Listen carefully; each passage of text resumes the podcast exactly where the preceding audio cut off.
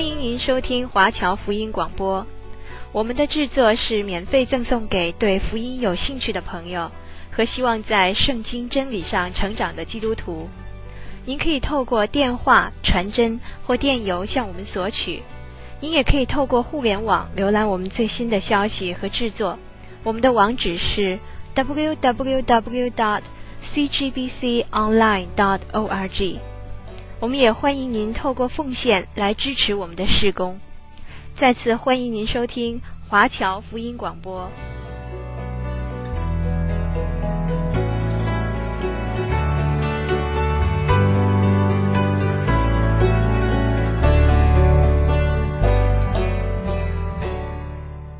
今天我要继续讲解歌罗西书。有圣经的听众朋友，请你翻到新约圣经歌罗西书。这卷书是在腓立比书的后面。保罗在哥罗西书第三章的末了，讲到信徒在工作上的圣洁，他向做仆人的提出劝勉。而哥罗西书第四章，他继续教训做主人的或做雇主的。现在让我们来读经文，请翻到哥罗西书第四章。第一节，我来读这一节的经文。这里说：“你们做主人的，要公公平平的待仆人，因为知道你们也有一位主在天上。”保罗说：“因为知道你们也有一位主在天上，主人应该以公平对待仆人。有一天，做主人的也要站在基督的面前受审。”每一位基督徒雇主以及雇员都要站在神的面前，所以不管做什么事，你都要像是给主做的，因为你既是属他的儿女，那么你就要向他负责。下面的几节经文继续谈到基督徒其他的行为表现，就是祈祷、社交活动和言论。让我们来读哥罗西书第四章第二节：你们要恒切祷告，在此警醒感恩。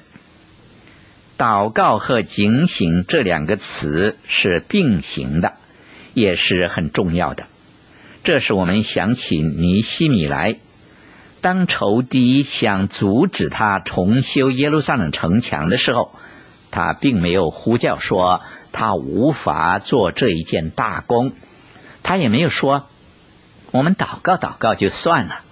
不，尼希米记第四章第九节记载了他的话，说：“然而我们祷告我们的神，又因他们的缘故，就派人看守，昼夜防备。”他说的派人看守和昼夜防备，那就是警醒。有一位在乡村的牧师说了这样的话：当一位农夫为他的稻田祷告的时候，神要他在说阿门的时候，手上是拿着锄头的。那就是说，如果你为某件事祷告，那么你就要为那件事去努力，不是把它放在一旁不理会它。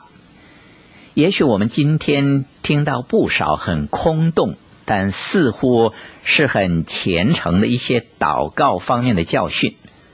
我收到一位传道人的来信，说他得了癌症。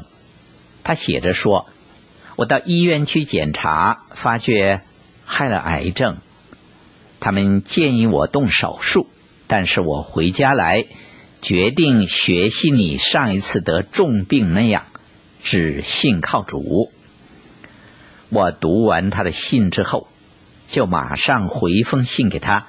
我说：“某某弟兄啊，不错，我是信靠主，但我不是坐在家里什么也不做。我去找了一位有关的专家，他替我诊断之后，又成立了一个医疗小组，专门替我治病。我动过两次手术。某某弟兄啊。”如果你要做一个聪明的基督徒，那么你最好尽快去找一位好医生，把病情告诉他，让他来医治你的病。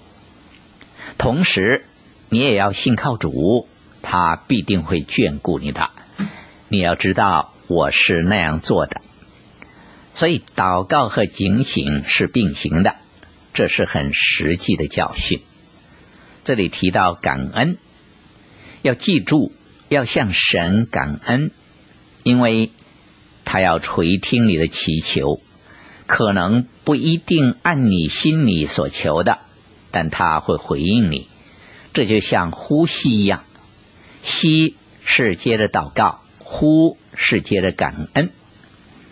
接下去，我们来看哥罗西书第四章第三节跟第四节的经文，也要为我们祷告，求神给我们开传道的门，能以讲基督的奥秘。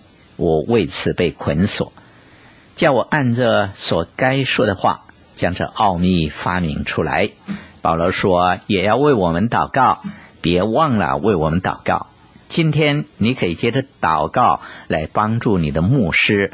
跟其他神的圣工，保罗说：“求神给我们开传道的门，能以讲基督的奥秘。”保罗写着信的时候，他身在监狱之中，他希望重获自由，可以继续的传福音。我认为我所侍奉的每一方面的工作都是一道门，我常常求神保持这些门能够敞开。他也应允了我的祷告。当我奉献侍奉主的时候，有一节的经文给我很大的提醒，那就是启示录第三章第八节那一节经文说：“看呐，我在你面前给你开一个敞开的门，是无人能关的。神为我敞开了许多门，我也祈求他为我开更多的门。”接下去读哥罗西书第四章第五节的经文，你们要爱惜光阴，用智慧与外人交往。这里说用智慧与外人交往，神的儿女在世人面前有一个责任，所以不要做神愚昧的儿女。今天我们也听到许多荒谬的言论，有人说主耶稣要在某年再来。我不知道他们从哪里得到这个消息，但那一年过去了，主耶稣并没有来。基督徒不应该有这一类的言谈，尤其是在没有得救的人面前更不应该。我们也不可以说自己是信靠主的，而自己的行为却表现出对主的不信靠。我们绝不可以在世人的面前。有这些愚蠢的表现。曾经有一位姐妹知道我重病之后，就写一封信来责备我，说我不应该去找医生。他说那样是对主没有信心。他的信上写着说：“我得了癌症，但是我信靠主，我不去找医生。”不久以后，他就去世了。我担心。有时候，我们的愚昧行为会成为邻居的笑柄。他们会说：“这基督教真是愚蠢。”弟兄姐妹，我们要学习用智慧与外人交往。这些经文又说：“你们要爱惜光阴。”这意思是说，要抓住时机。当你看见有机会，就求主引领你。不要去勉强人，而是向主祷告，求他为你开门，他会开门的。我真希望在这个节目里面有更多的时间跟你分享我这一方面的经历。你要求主为你开门。我做牧师，常碰不少的钉子。当我初初出来传道的时候，我去探访，敲人家的门，门一打开。我就碰一鼻子灰。后来我学乖了，在我探访之前，总是先祷告，求主为我开门。接下去我们读歌罗西书第四章第六节：你们的言语要常常带着和气，好像用盐调和，就可知道该怎样回答客人。神的儿女不可以口出恶言，言语要常常带着和气。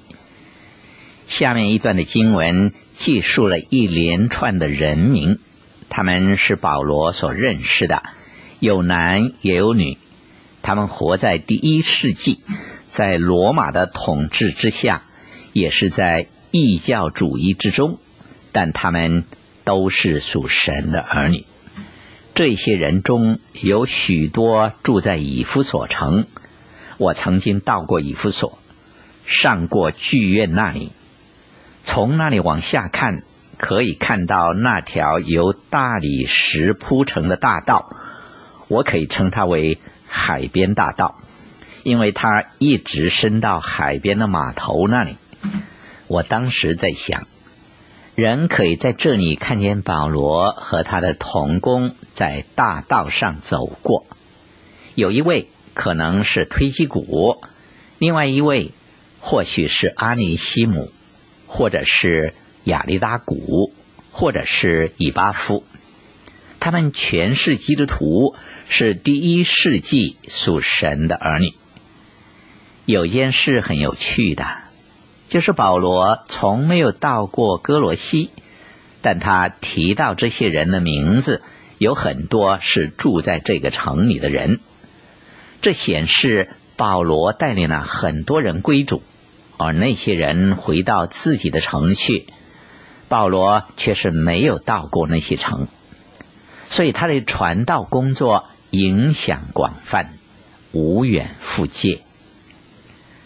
接下去，我们读歌罗西书第四章第七节跟第八节。有我亲爱的兄弟推基古，要将我一切的事都告诉你们。他是忠心的执事，和我一同做主的仆人。我特意打发他到你们那里去，好叫你们知道我们的光景，又叫他安慰你们的心。推基古是以弗所教会的牧师，在以弗所书第六章第二十一节、使徒行传第二十章第四节以及提摩太后书第四章十二节都提到他，他是主你的一位好弟兄。接着我们读哥罗西书第四章第九节的经文。我又打发一位亲爱忠心的兄弟阿尼西姆同去，他也是你们那里的人，他们要把这里一切的事都告诉你们。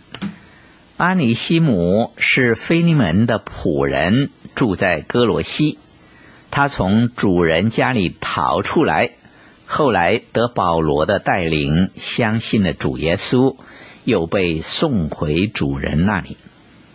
保罗差阿尼西姆回去的时候，给菲利门写了一封信。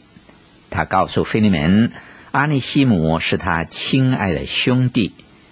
由此可见，这是在基督里的新关系，主仆之间，现在是在基督耶稣里的弟兄了。接着，我们读哥罗西书第四章第十节的经文。与我一同作监的亚里达古问你们安，巴拿巴的表弟马可也问你们安。说到这马可，你们已经受了吩咐，他若到了你们那里，你们就接待他。亚里达古是与保罗一同作监的，也是他的朋友。马可是约翰马可，又是巴拉巴的外甥。他写了《马可福音》。在保罗与巴拉巴首次出门游行布道的时候，马可离开了他们。就因为这事，保罗在第二次游行布道的时候，不想再带他同去。保罗对约翰马可的判断是错误的。保罗在这里承认马可是一位好弟兄。他吩咐歌罗西教会的信徒要接待他。保罗在提摩太后书又提到约翰马可，他说：“你来的时候要把马可带来，因为他在传道的事上与我有益处。这是提摩太后书第四章十一节的话。好，接下去我们读歌洛西书第四章第十一节的经文。耶稣又称为犹士都，也问你们安。奉歌里的人中，只有这三个人是为神的国与我一同做工的，也是叫我心里的安慰的。耶稣或犹士都，在希伯来话可能就是约书亚。奉歌里的人中，这暗示他是一个犹太人，也告诉我们在哥罗西教会里有几位以色列人，但不是很多。哥罗西教会主要是由外邦信徒组成的，这几位都是好弟兄，是保罗的得力助手，他们本身也是伟大的宣教士。接着我们读歌罗西书第四章第十二节，有你们那里的人做基督耶稣仆人的以巴弗问你们安，他在祷告之间常为你们竭力的祈求，愿你们在神一切的旨意上得以完全。以巴夫是哥罗西教会的牧师，他现在在监狱里面。因此，有一份新的侍奉，就是专心祈祷。有一位年轻的传道人来信告诉我说，他瘫痪了，再也不能出去四处传道了。于是，我就写一封信去鼓励他，说：“请你为我做一件事，就是为我祈祷。祈祷是一种很重要的侍奉。”如果神让你行动不便，那么你就为他的仆人祷告。那意思是说，神给你一种新的侍奉。接着我们读哥罗西书第四章第十三节的经文，他为你们和老底嘉并希腊波利的弟兄多多的劳苦，这是我可以给他做见证的。这三个城是很靠近的，希腊波利和老底嘉大约相距六到十里路，他们都在歌罗西附近。这三个地方都有教会。接下去我们读歌罗西书第四章第十四节：所亲爱的医生路加和迪马问你们安。保罗第一次提到迪马的时候，称他为同工，但是现在只说迪马，那表示他不很认识他。后来，迪马果然离弃了保罗。接着，我们读哥罗西书第四章第十五节的经文，请问老底家的弟兄和灵法，并他家里的教会安。这些城里都有建筑宏伟的庙宇，但基督徒却是在家里聚会。我一向就认为，教会是在家里开始，他最终也会回到家里去。接下去，我们读哥罗西书第四章第十六节的经文，你们念了这书信。便交给老底家的教会，叫他们也念。你们也要念从老底家来的书信。保罗提到从老底家来的书信，可是保罗并没有说他写过信给老底家的信徒。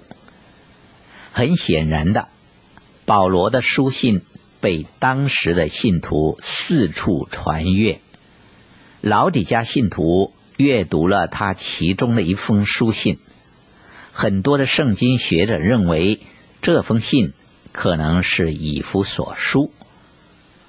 保罗吩咐哥洛西的信徒也要读那封信，并且与老底家的信徒分享他们所读的信。接着，我们读哥罗西书第四章第十七节的经文，要对亚基布说：务要谨慎，尽你从主所受的职分。亚基布是保罗提到的另一个人，我们对他的认识非常的少，只知道他有某种的恩赐。保罗吩咐他要运用那恩赐。最后，让我们读歌罗西书第四章第十八节的经文：“我保罗亲笔问你们安，你们要纪念我的捆锁。愿恩惠常与你们同在。”大部分保罗的信是由别人代他写的，在这里。保罗吩咐人代他写这一封信，他就签上自己的名字。保罗在这里再一次提到自己的捆锁，他要他们为他祷告。这里说：“愿恩惠常与你们同在。”这是很美的一封信。保罗写给一间从未去过的教会，但是他认识他们。也带领他们信主。好，今天我就讲解到这里。歌罗西书今天也在这里做一个结束了。